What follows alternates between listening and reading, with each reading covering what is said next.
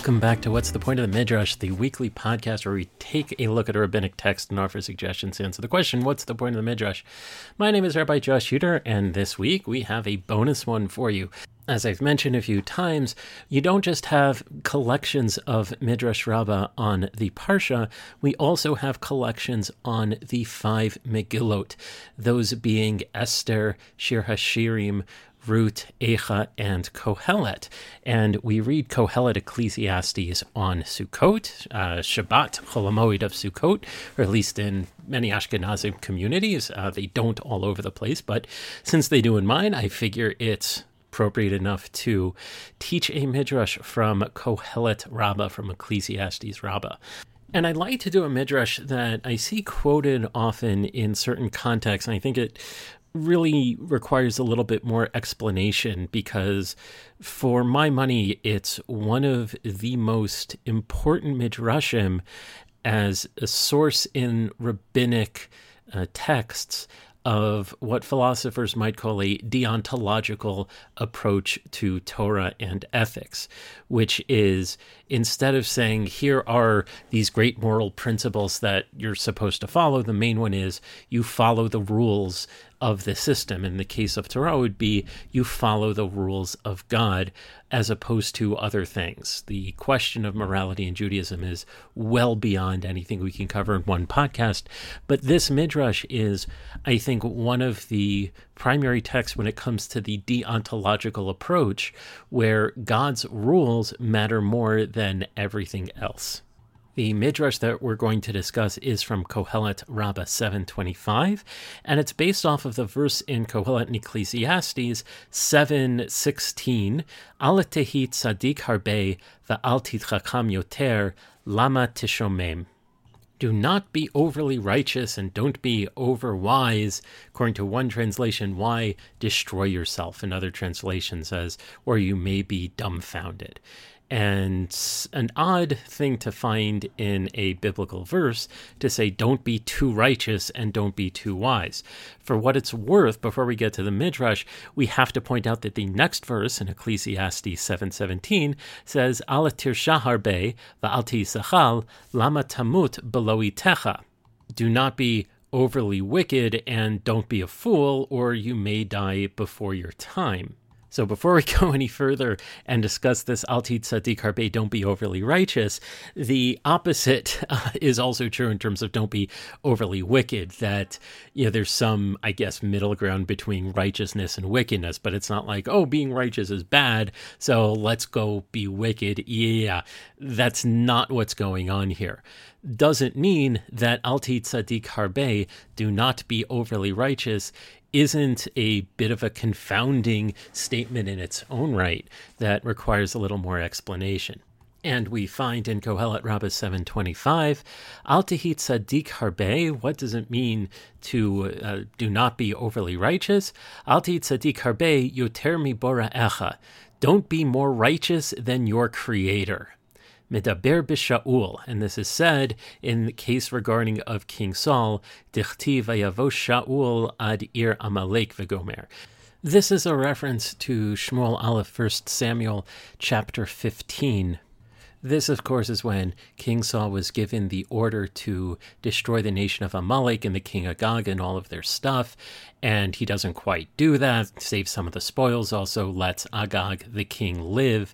Uh, we have the very powerful statement by Shmuel when he responds to King Saul, where he says, Does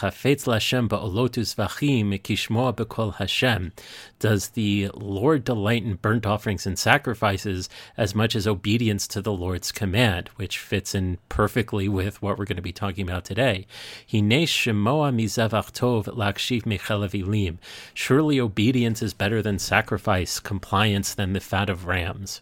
And then you have a dramatic exchange where Shmuel uh, turns around to leave. Saul grabs Shmuel's uh, corner of Shmuel's robe and it tears. And Shmuel says to him that on this day, God has torn the kingship of Israel away from you and given it to someone who is worthy. So, very powerful uh, narrative that this is based off of. That, again, we have an explicit affirmation in this narrative where Shmuel tells Shaul, surely just following what God tells you to do is better than you going off and doing other things in additional because you think this is what God wants. And also because uh, King Saul operated as he did, he was no longer deemed competent or fit to serve as the political leader of the Jewish people in the form of a king. And note that going back to the Midrash, the idiom that's used here is al tehi tzadik harbe yuter mibora acha. Don't be more righteous than your creator. There's an idiom that people would throw out in uh, yeshiva, or at least certain yeshiva groups, called someone being firmer than God, someone being more religious, more observant than God. And here you have a midrash that says very explicitly, yeah, don't do that.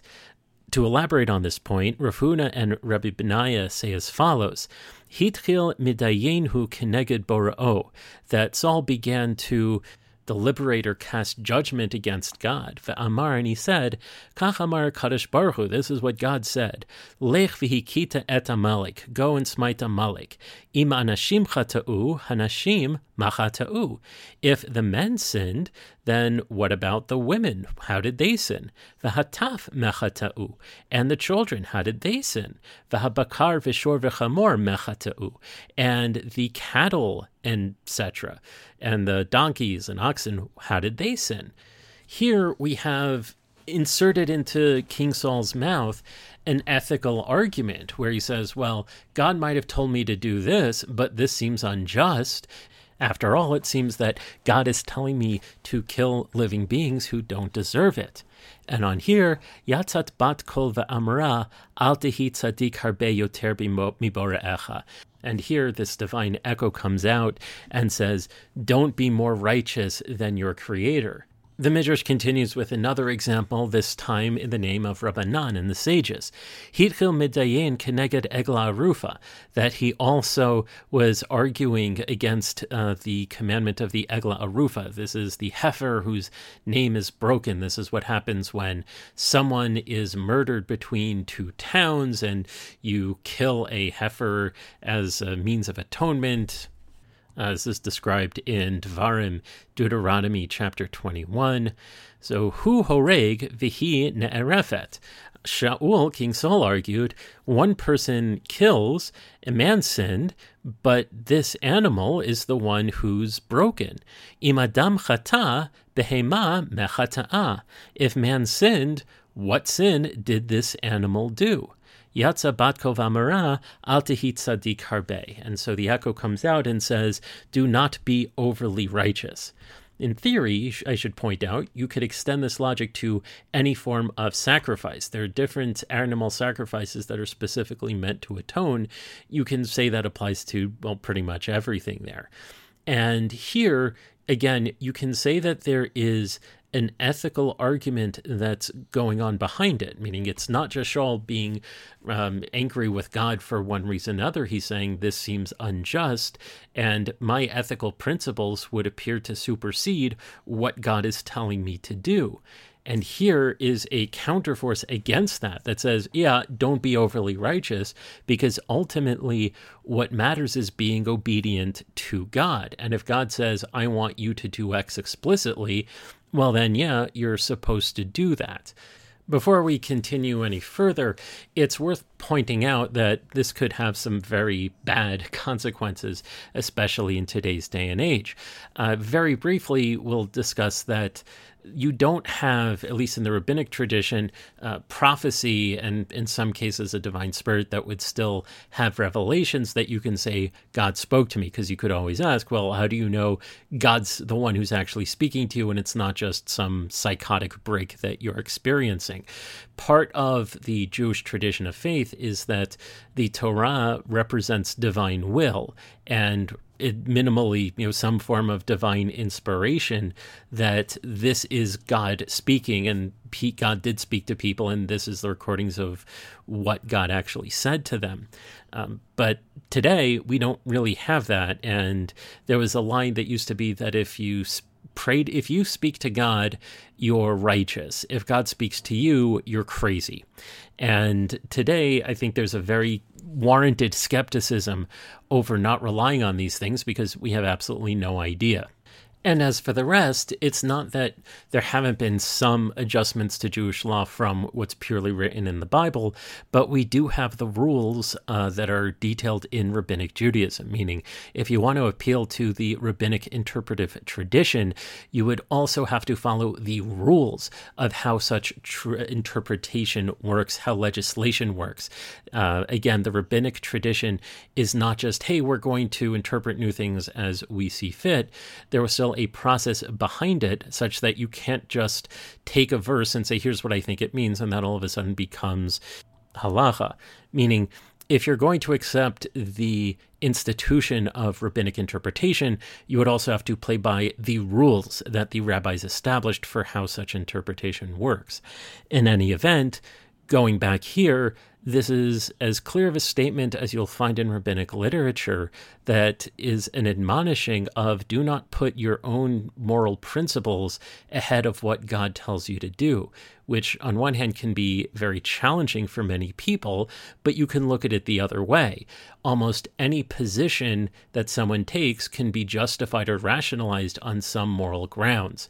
Um, as you know, Shakespeare said, "There's nothing good or bad, but thinking makes it so." It doesn't take much lumdos or casuistry to justify whatever it is that you want to do in the name of some moral rule or moral principle. And once you go down that road, you get very, very quickly into Isha yashar be'inav ya'aseh.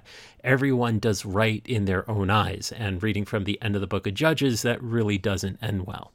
So, in this first part of the Midrash, we have again a very explicit statement that God's will comes first more than your sense of righteousness or morality because just because you think that this might be moral, that might necessar- not might not necessarily be the case. Midrash continues with an example of this, where Roshem ben Lakish says, "Kol mi shenaasa Rahman bimkom achzari, sov shenaasa achzari bimkom Rahman." This is often colloquially translated as whoever is kind to the cruel at the end is going to be cruel to the kind in the right measure, of course. Uminayin and how do we know that this happens? Shne'emar ve'etnov ir kohanim hikala. Uh, the example that's given here is also from King Saul. After he was merciful to Agag and to Amalek, fast forward a couple of chapters to Shmuel Aleph, 1 Samuel chapter 22, he destroys the city of Nov that was full of priests. Furthermore, Rabbanan Amarin, Kol Rahman Bim Komaksari, whoever is kind to the cruel, or kind where he should be cruel, Sof Shemidat Hadin Pogaatbo. In the end, the attribute of justice is going to afflict him or overtake him. Shna Emar, as it says by Shaul, excuse me, it says by Shaul in chapter 31 of Shmuel Aleph, Vayamat Shaul Ushloshet Vanav, that he died and so did his three sons. And this is such an important principle when you find people talking about having compassion. As I have observed just anecdotally as people talk about things, you don't really have people who are compassionate. Well, maybe the possible exception of the Dalai Lama, whose entire religion and worldview is based on compassion towards all beings, as much as you have people who are compassionate to those they feel are worthy of compassion, for whom they feel they have empathy uh, in some way, and explicitly denied for those who don't. In a sense, instead of, oh, if we're more empathetic, we're going to be less judgmental, I think first we're judgmental and then we decide if the person is worthy of empathy or not. Um, but you do see how you know easily this idea of compassion and kindness can be abused if you're directing it to not just someone who's unworthy of it but someone who's wicked. Because as you show compassion to someone who's wicked well you're just going to be perpetuating more wickedness. And as much as you say oh we should be compassionate towards someone eh, you're really causing a lot more harm than good. Unfortunately how we go about finding this calculus between, you know, is this uh, time for mercy or time for not is usually reflective of our own biases, where again, just as we can rationalize anything in morality, we can rationalize who's deserving of compassion and who isn't. Um, what I think makes things more challenging is when people say, in very general terms, oh, we should be compassionate as if we're appealing to a grand universal ethic that almost no one is going to apply 100% consistently. And instead, we wind up weaponizing compassion instead of saying, well, I think this person deserves it for such and such a reason, or I think this person doesn't for such and such a reason, which would obviously be a much more honest conversation to have. But since when do we get those? Anyway, thank you for listening to this one. Uh, again, it's a bit long, especially for a bonus, but I'd love to hear your thoughts on what I think is a very important midrash. What do you think is the point of this midrash? Please feel free to send me your thoughts. You can find me on Twitter. My handle is at jyuder. You can also find me on Facebook and send me an email via my website, www.joshyuder.com. Thank you for listening. Have a great week and a Chag Sameach.